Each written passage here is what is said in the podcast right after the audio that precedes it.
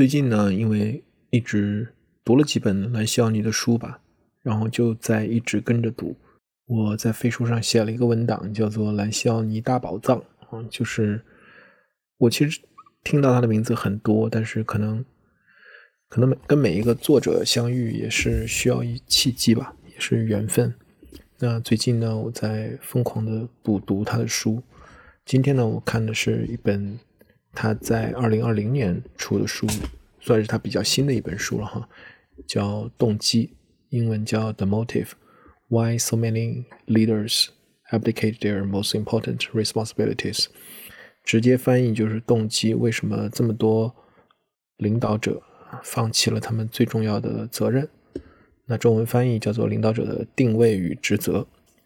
嗯，我这个版本是中兴中国工信出版集团的电子工业出版社的。嗯，跟他的很多书一样，都很薄，所以他出了十几本哈。然后就是一本书呢，大概三分之二讲一个故事，然后三分之一做理论的总结。那这本书的故事呢，讲的是两个 CEO。啊，在旧金山的两个 CEO，同一个行业的做不同市场的 CEO，然后行业里有一个老大，然后另外一个 CEO 呢，来给这个 CEO 上课啊，然后最后的结果呢，就是这个 CEO 想收购另外一个 CEO 来给他上课的这个 CEO 的公司，因为他觉得他管得很好嘛，但最后促成了这笔交易，但最后他选择去做他的下属啊，跟我们前面讲这个。呃，五大这个功能失调的这个书的结果有一点点相像。那本书是说，这个创始人最后去选择了做，连第一团队都没有带。那这本书很薄，也很好读，我觉得对我比较大的启发哈。首先从概念上来讲，他觉得呃很多讲怎么去领导、怎么去管理的书都回避了一个最前置性的问题，那也是最重要的问题，就是为什么。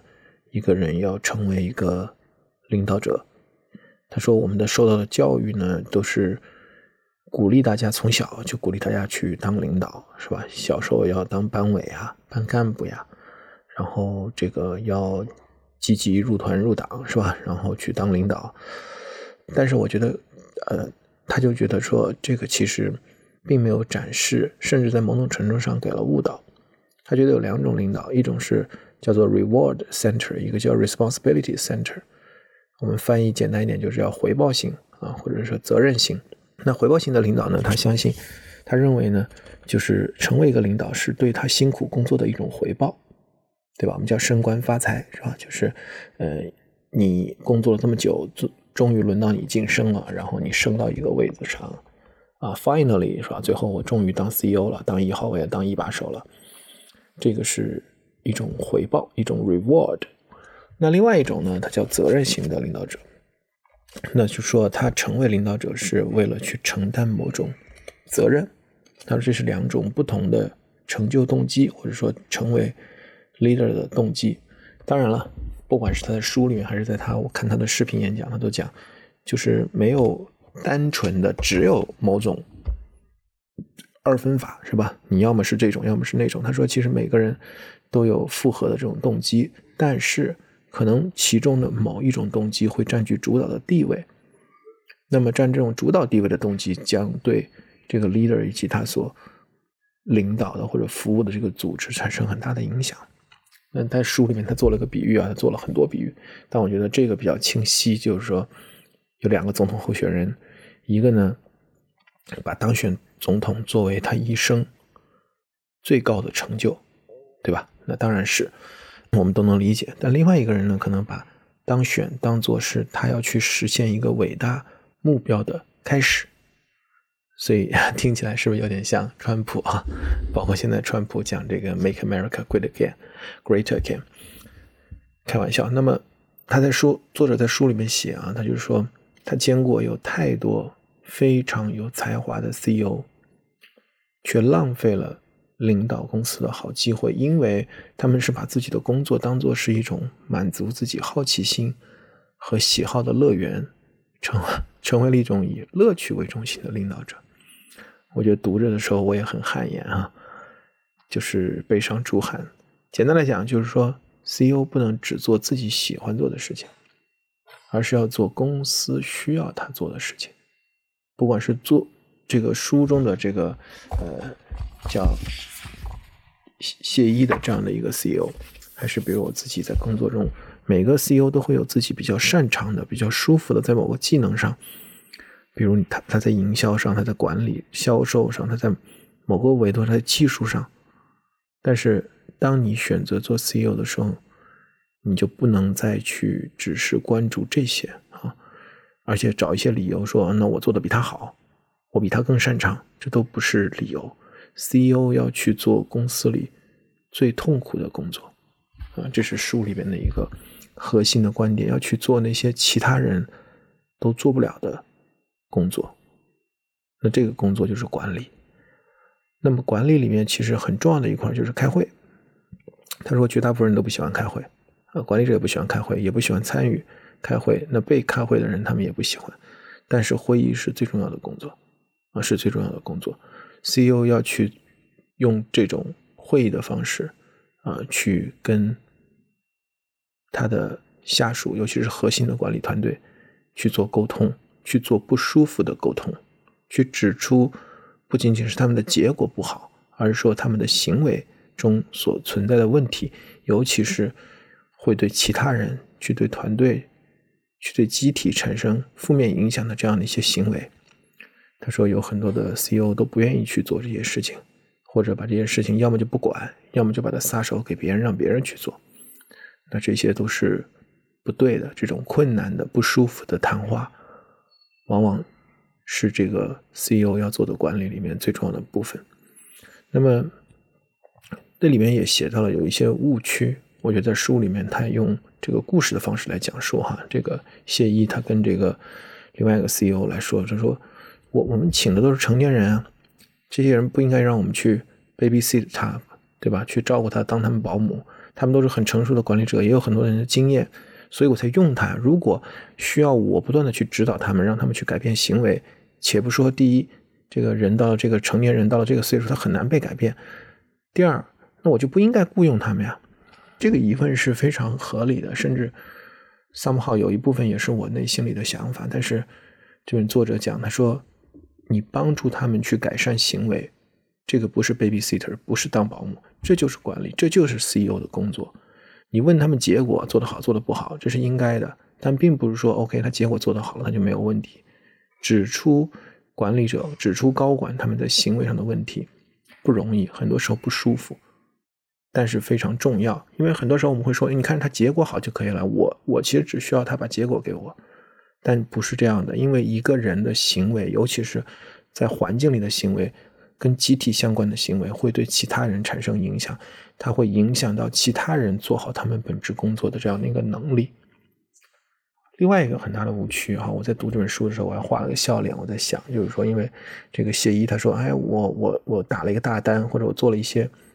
什么样的一些成绩，这不比去指出一个人的缺点，去改变他要更有意义吗？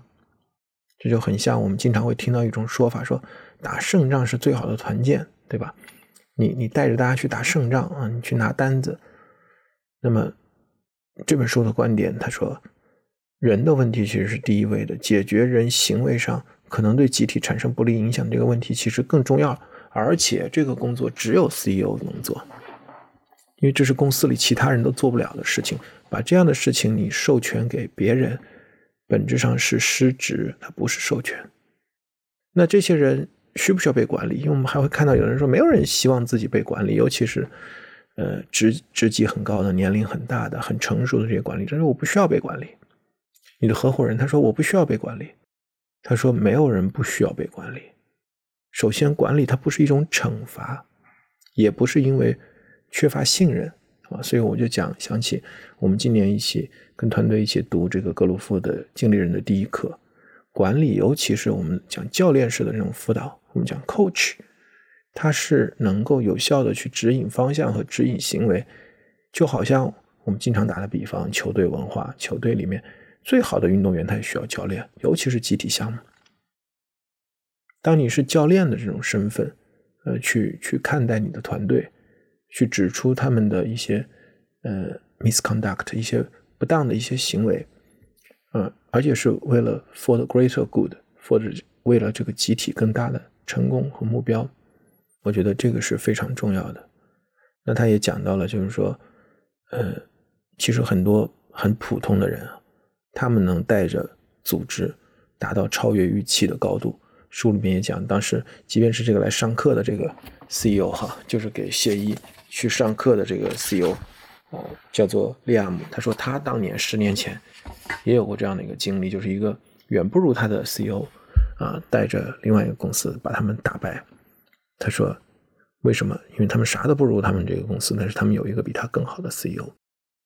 这种相对普通人，他能带的组织超越预期，是因为他们知道。做一些最平凡的、最不舒服的工作是他们的责任，而在聚光灯下去演讲、成为焦点、瞩目，只是日常工作中很小的一部分。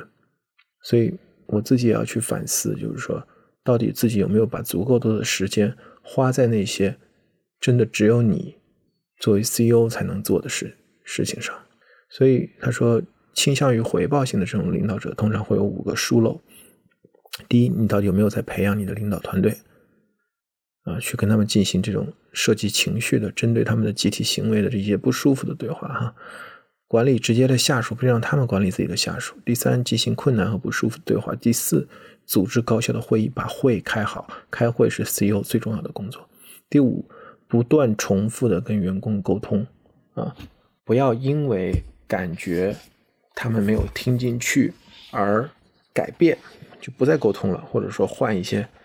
换内容、换方式，但是就不不不再继续沟通，这些都是不对的。简单来讲，就是你工作，如果你是一个责任型的管理者，一个 responsibility responsibility center 的这样的一个 leader，你就知道，你工作不是为了让自己舒服、让自己觉得有趣，而是要去做对的事情，就做会说哪儿正确的事情。就想到哈，当时这个孙中山。在黄埔军校那个对联，我们都知道他写的那个“革命尚未成功，同志们仍需努力”。但是在黄埔军校挂着那个对联叫“升官发财，请往他处；贪生畏死，误入私门。横恶是革命者来。”我觉得本质上，孙中山讲的也是一个动机的问题，就是你到底为了什么加入到革命，来到黄埔军校？所以。motive 就是动机，非常的重要，然后是很多事情的源头，所以我觉得也是为什么兰西奥尼说他遗落的书，他说如果要读一本，他觉得就从这一本开始吧。现在是十二月七号，礼拜四，十一点四十七晚上，马上就转钟了，那今天就到这里吧。非常感谢来向你大宝藏。